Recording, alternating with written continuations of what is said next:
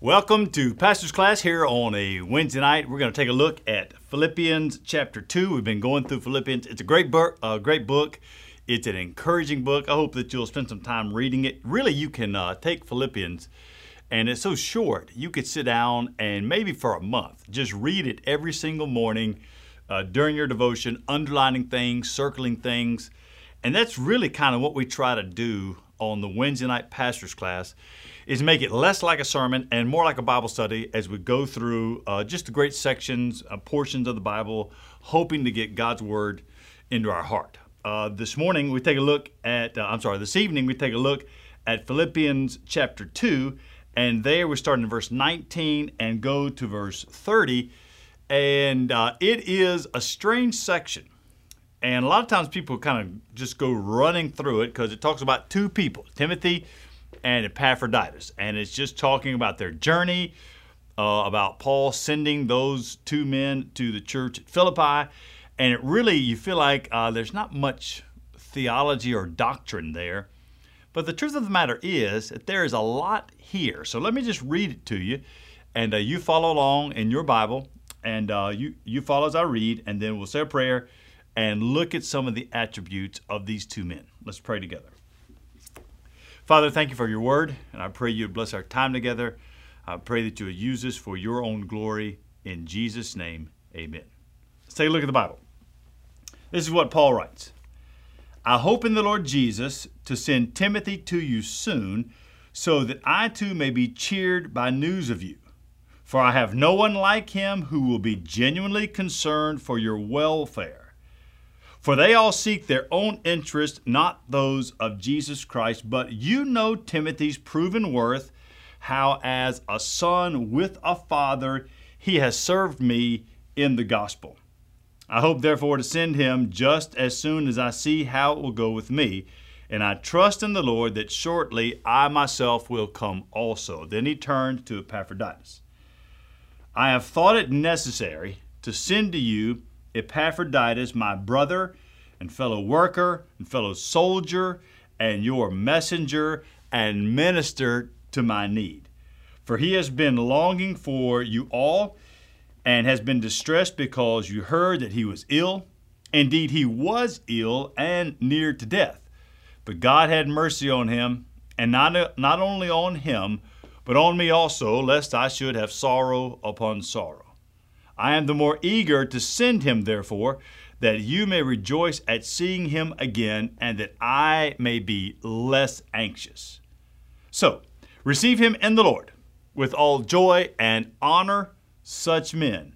For he nearly died for the work of Christ, risking his life to complete what was lacking in your service to me. Now, when you read those two guys, Timothy and Epaphroditus, wouldn't you like to know more uh, especially about Epaphroditus. I mean, here's we get this little glimpse of him. Who is this man that had spent time being sick, who had risked his life, who was uh, so close to Paul?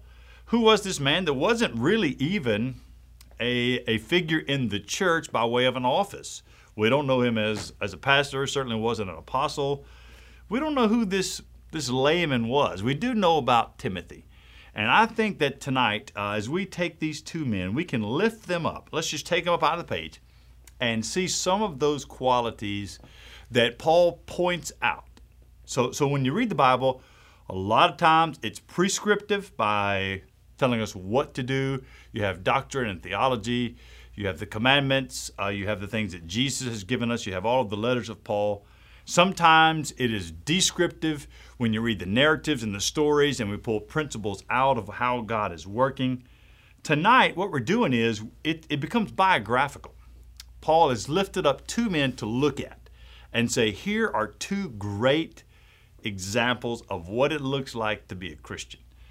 One of my favorite things to do is to read history and biography. Every night, uh, for about an hour, I try to spend some time reading. I just came off vacation and spent two weeks of doing very little than uh, other than just sitting on the beach and reading. I love to read biography and history because there, in those two things, and they go together, uh, whether it's a biography of a Christian person or even an, an, an unchristian, but maybe a leader or some figure in history, it gives you some insights of what are good things to do, what are bad things to do, how people go through suffering, uh, how Christian people deal with struggle. And so I think it's good for us to uh, to to pull aside and take a look at these two men. So, what I'd like to do is first let's hold Timothy up. What can we learn from Timothy's life as described by Paul? Well, here's the first one. You'll notice it in um, in verse 20. It's a strange phrase. It's like sold. L I K E, like sold, S O U L E D. He had the same kind of soul as Paul. Let me read it to you, uh, verse 20. Paul says, For I have no one like him who will be genuinely concerned for your welfare. No one like him. Now, first I thought, well, Timothy is, is really a unique guy. That's what Paul meant. But when you look underneath the English into Greek, what he's saying is there's not anybody that is like him that has the same soul as I have, the same burden, the same love for people. Um, Paul says that Timothy and I have, have a certain fellowship, uh, a Christian knittedness. Uh, it's important for you, let me turn aside here for a moment, that as Christians we don't live in isolation. Timothy would be the successor to Paul. Nobody was like Paul, uh, but but Paul treated him as if he were a co-equal, and he said that Timothy, Timothy has the same soul. They have they're they're knitted together. They were friends, but friends in Christ, and that is a different kind of, of fellowship. One of the things that we learn, and I think we're going to learn more and more as uh, the culture continues to devolve and we continue to stand for truth, is you'll find more and more our need, um, not just for the gospel, but for true Christian friendship. And here's an example of what it means to be a Christian friend, to have the same kind of soul, the same love for Christ. And so I, I would just wonder who in your life is is iron sharpening iron? Who in your life is pointing you to Christ? Who are you praying? If you pray for your spouse, do you pray, God, help her or, or help him draw closer to Jesus today? One of the examples we find here is one of great fellowship. But I, I mentioned the word burden. Uh, another example of Timothy is his real burden for people. Look how Paul describes him uh, right there in verse 20. I have no one like him, like souled is the Greek, who will be genuinely concerned for your welfare. So Paul is sending Timothy to the church at Philippi, and he says there's this quality in him that he has a real burden for people of the church, a real love for them, a genuine affection, a, a deep concern. It's one of those things that uh, that we've got to learn to cultivate when it comes to being church members and loving the church, a, a real burden and concern for people within the church, a genuine love. That means that uh, we become men and women of encouragement, uh, we become men and women of admonishment. You know, one of the things about Hickory Grove is it, it is a large church, uh, not just large number of people, the structures, the buildings, are large. It's very easy to come in, sit down, go to church, watch, church is over, walk out, and not really have your life sort of impacted by someone.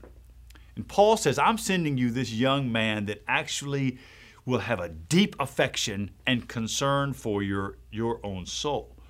One of the things that I, I hope will, will grow deeper in here at Hickory Grove is a genuine discipling of one another so that we are getting the Bible, we are getting theology, but a third element that has to go into that is going to be relationships.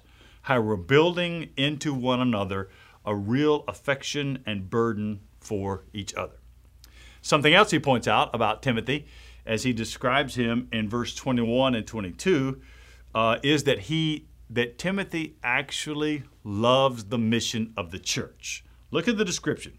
It, it goes there are four elements to it. Let me just read it to you in verse 21 and 22.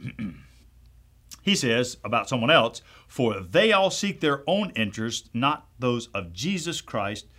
But you know Timothy's proven worth, how as a son with a father he, have ser- he has served me in the gospel. Listen to the description. Verse 21 tells us that he's selfless, that he is Christ centered, that he's not like others. He, in fact, loves Jesus. Verse 22, he's submissive to, to Paul. He, uh, Paul says he's like, um, he's like a son to me. He is someone that serves me. And really, when you remember the, the history of Paul and Timothy, at Timothy, uh, Paul met Timothy. Timothy had a believing mother. She was a Christian, but the indication is that his father was was not a Christian. So he's raised in this home where, if his father was not a Christian, at least he allowed his mother to disciple him. Timothy came up understanding that his mom loved the gospel, that his grandmother loved the gospel, and in many ways he didn't have. There's not this indication that there was a male Christian figure in his life, and Paul became that for him. He became his son in Christ, invested in him, and then Timothy reciprocated that. This is what Paul's talking about. It's not the investment that Paul put into Timothy. Paul is indicating that Timothy had a deep affection, like a son would, for a good father, a desire to serve.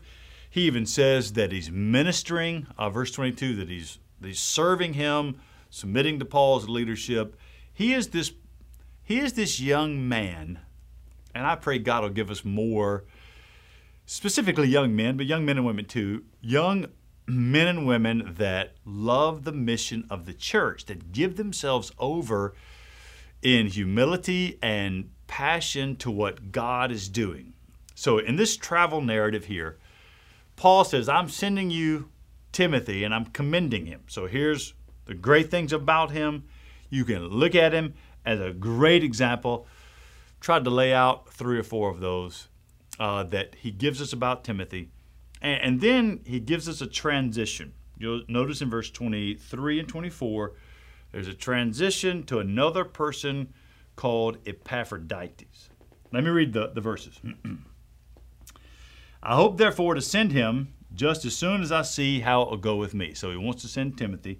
Verse 24, and I trust in the Lord that shortly I myself will come. So Timothy's coming, Epaphroditus coming. Paul hopes to get there as well. Now, he turns his attention to uh, a man named Epaphroditus. We don't know anything about him really, other than what we read here that he was a faithful church member. There's not any indication that he was a pastor. Possibly it was. I know the uh, the Greek Orthodox Church and uh, also the Catholic Church uh, canonized Epaphroditus as a saint. So there is some indication that it was leadership, but but as Protestants, we, we look to get what do we get out of the Bible? The Bible doesn't give us any of that. What does it tell us about Epaphroditus? Well, look the, uh, look at the description in verse 25. There's several things that Paul says that I think are worth uh, unwinding just a bit in verse 25. Notice what he says. I have thought it necessary to send to you Epaphroditus, my brother. So look at the list. I'll just list them and go back and say them. My brother, fellow worker, fellow soldier, your messenger, and minister to my need. So in verse 25, we're, I mean, it's packed with all of this description of Epaphroditus. What does it mean that he's a brother? Well, if he's a brother, that means that number one, he's adopted in Christ. He has put his faith in the Lord Jesus, the life and death and resurrection of Christ, and he's saved by grace through faith in Jesus.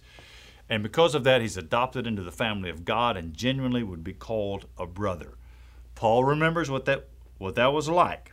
Mm, on the road to Damascus, when he became a believer there, he had previously persecuted the church, and the church was afraid of him. They would not bring him in. Barnabas took him by the hand and uh, called him brother, brought him into the fellowship. He knows what it's like to be on the outside, and he says, Look, Epaphroditus is, is one of those that is on the inside. He's a brother, he's adopted.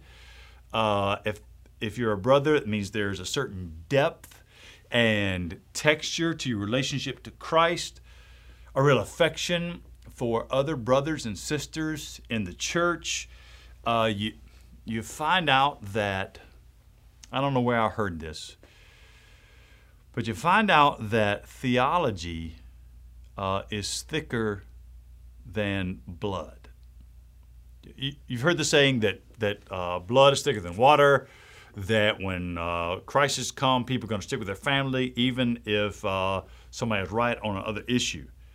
But what we're finding out in the Christian church, um, this brotherhood and sisterhood, being a Christian, that this theology, this core of the gospel, has to become thicker even than family relationships.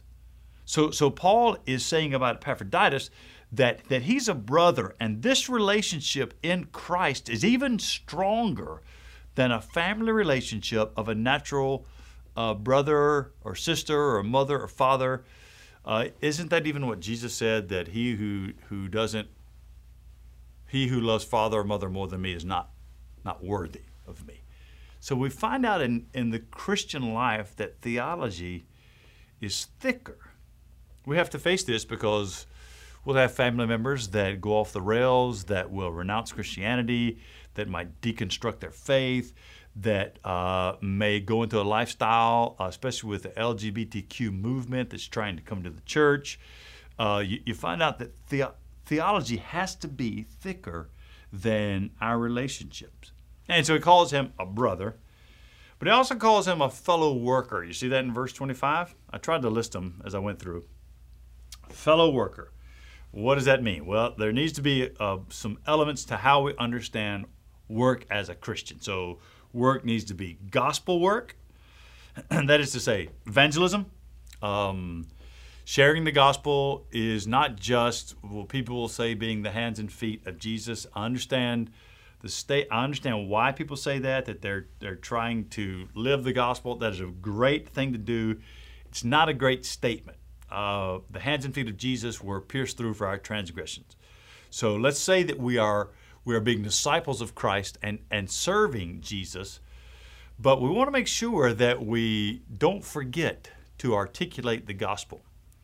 And that is that God is holy and man's a sinner, and we're separated from God because of that sin. That sin will send us to hell without Christ. Jesus Christ lived perfectly, died on the cross in the place of sinners. God raised him from the dead. And anyone who will believe that, turn from sin and believe that, becomes a Christian. So a gospel worker, this kind of worker is someone that knows uh, the gospel, uh, understands evangelism. Not just evangelism, but really discipleship. One of the areas that uh, lots of churches have failed in the last 100 and 150 years have been in the area of discipleship. People join a church and baptize and then don't learn anything. And part of our obligation here at Hickory Grove is to make sure that we not only can articulate the gospel and are sharing it rightly, leading people to Christ, but also are teaching the deep things of, of what it means to be a Christian. I mean, I'm personally, I want people to know uh, the Bible narrative. I want you to know what the Bible says from Genesis to Revelation, to have the full story of God's redemption. I want us to know theology, the great doctrines of the faith, so that you have some depth because because good doctrine actually becomes devotion. So, so good doctrine becomes that which protects us from, from melancholy, from, uh, from depression, from suffering. The more we know that, it seeps into our hearts. So I want us to know the Bible. I want us to know good doctrine. I want us to know church history. There, there are 2,000 years behind us of faithful men and women that have lived gloriously for Jesus and suffered and given us the whole story of, of really of Western civilization, even Eastern civilization, is uh, Christian history is woven into all of that. I think that's part of, of discipleship. And then being a worker for Christ means mercy ministries. You hear that around here a lot. The things that we do if it's Operation Charlotte, if it's the clothes closet, if it's the food pantry, those ministries are done certainly so we can share the gospel, but really they're done because they're the right things to do as, as Christians. That we we're doing things looking for nothing in return other than uh, living out the, the mercy and kindness of God in helping people. So he's a brother. Let's go back to Epaphroditus. He's a brother. He is a fellow worker. Look again at verse 25. He is a fellow soldier. You see that phrase? Uh, what does it mean to be a soldier? Because you hear the the uh, you hear that analogy a lot. Paul uses that. He even uses it at the end of Ephesians uh, to talk about put on the armor of God. What does it mean to be a soldier? It means to stand. That Epaphroditus is going to stand with you. That he's going to defend the faith. That that he's going to understand the expectation and then the cost of being a follower of Jesus. When a soldier is enlisted, he understands there's a certain expectation, there's a certain cost, and there's potential suffering. One of the things that we can learn is the expectations of what it means to follow Jesus, the cost of following Jesus. Jesus himself says, count the cost. And then the third one I think that uh, people forget and we need to start remembering is we need to go ahead and expect that there is um, potentially suffering that comes into our lives because of the fact that we are Christians. And I think we'll see that more and more uh, in the United States as, as the, the devolution of culture continues and we're standing in the same spot on the same doctrine we always have, always have, and the culture moves, what we're going to find out is here we are standing alone in some ways. And that's going to invite some some suffering. So Epaphroditus is a brother, a fellow worker. He is a fellow soldier. And verse 25 says, um, Paul says he is a messenger. Uh, that's the word where we get the word apostle. He's not an apostle, but he is a messenger. That is, what is the message? What should our message be? What should your message be? Well, one is, is the gospel is good and it works, and our life adorns the gospel. Your life makes the gospel look attractive. Our message should be one of encouragement in Christ. I think it's you're never going to encourage someone too much. I think that is a good word for believers. Our message is one of correction. We shouldn't be able, uh, we shouldn't be afraid to speak the truth in love, to do it with affection, to do it with humility, to provide cor- correction to an errant brother or sister in Jesus to do it with grace, but to do it very firmly. I, I think the message is uh, needs to be increasingly uh, good doctrine. What are these things that we believe, and what is it that makes us Christian and separates us from those that are not Christian? So he's he's a soldier, a messenger, a worker, a brother, and at the end of verse 25, you'll notice he's called a minister, that he's serving. Paul says this, I think he's a layman. Epaphroditus, uh, that he has ministered to my needs. You see that in verse 25? A fellow soldier, he's your messenger, and he ministered to my needs. That is nothing more than serving. Well, how do you become a minister? Not officially, but, but as a Christian. Well, a minister is self giving. This is how it's it self giving, others focused, gospel centered self giving, others focused, gospel centered. I was reading about uh, one of the Puritans named John Owen. Uh, the Puritans are a fascinating part of history uh, in England. It's during, they flourished during the interregnum period when Charles I is deposed and his head is cut off, and then Charles II comes back in. In between that, you have this reign of the Puritans. And one of the uh, primary Puritans was a man named John Owen. Now, his writings are very difficult uh, very difficult to read. He, he wrote, I don't know, four, five million words, like 24 volumes or something. But he talks about how do Christians grow? What are the elements that, that help us grow? And he gives four. And, and the first one he says we, we need to know Jesus Christ. And not just a saving knowledge, but the depth of who he is. If we love Jesus, we get to know Jesus. Then John Owen says uh, we're, we're protected when we know the Bible. There's, there's very little that's going to be more helpful to you in your life, your own Christian life, when you are saturated with knowledge of the Bible. So we know Christ, we know the Bible, and then John Owen says we need to uh, we need to know ourselves. What is it that that tempts us? Where are we weak? Where do we get in trouble? What is it we struggle with? To have a genuine knowledge of that, And then the fourth thing he says, I was surprised about this last one, is uh, he says that we should know the schemes of the devil. So Paul says the, the, the, the schemes of the devil, that's where John Owen gets the wording. What do we need to know about how Satan works? How is he working against believers? How does he work against those that are seeking to honor God? How does he work against uh, husbands and wives? How does he work against single people? What is it that Satan does? So John Owen says we need to know Christ, know the Bible, know ourselves, and know the schemes of Satan. So let's let's see if we can close this down as we look at Epaphroditus. I'll just give you two more, and that is that Epaphroditus had a genuine concern and love for the church, and because of that, he became a, a valued and vital part of the church. I'll just close by reading uh, those two verses, verse 26 and 27. For he has been longing, Epaphroditus has been longing for you all and has been distressed because you heard that he was ill. So he wasn't distressed because he was sick. He was distressed because the church at Philippi found out he was sick and he was worried that they were worried about him. He was desiring, I mean, this is real kind of uh, this others focused, this longing, uh, this church first, this, this real concern. And because of that, verse 27, Paul says, uh, he became so, so valuable. I mean, isn't that what the text says in verse 27 and 28?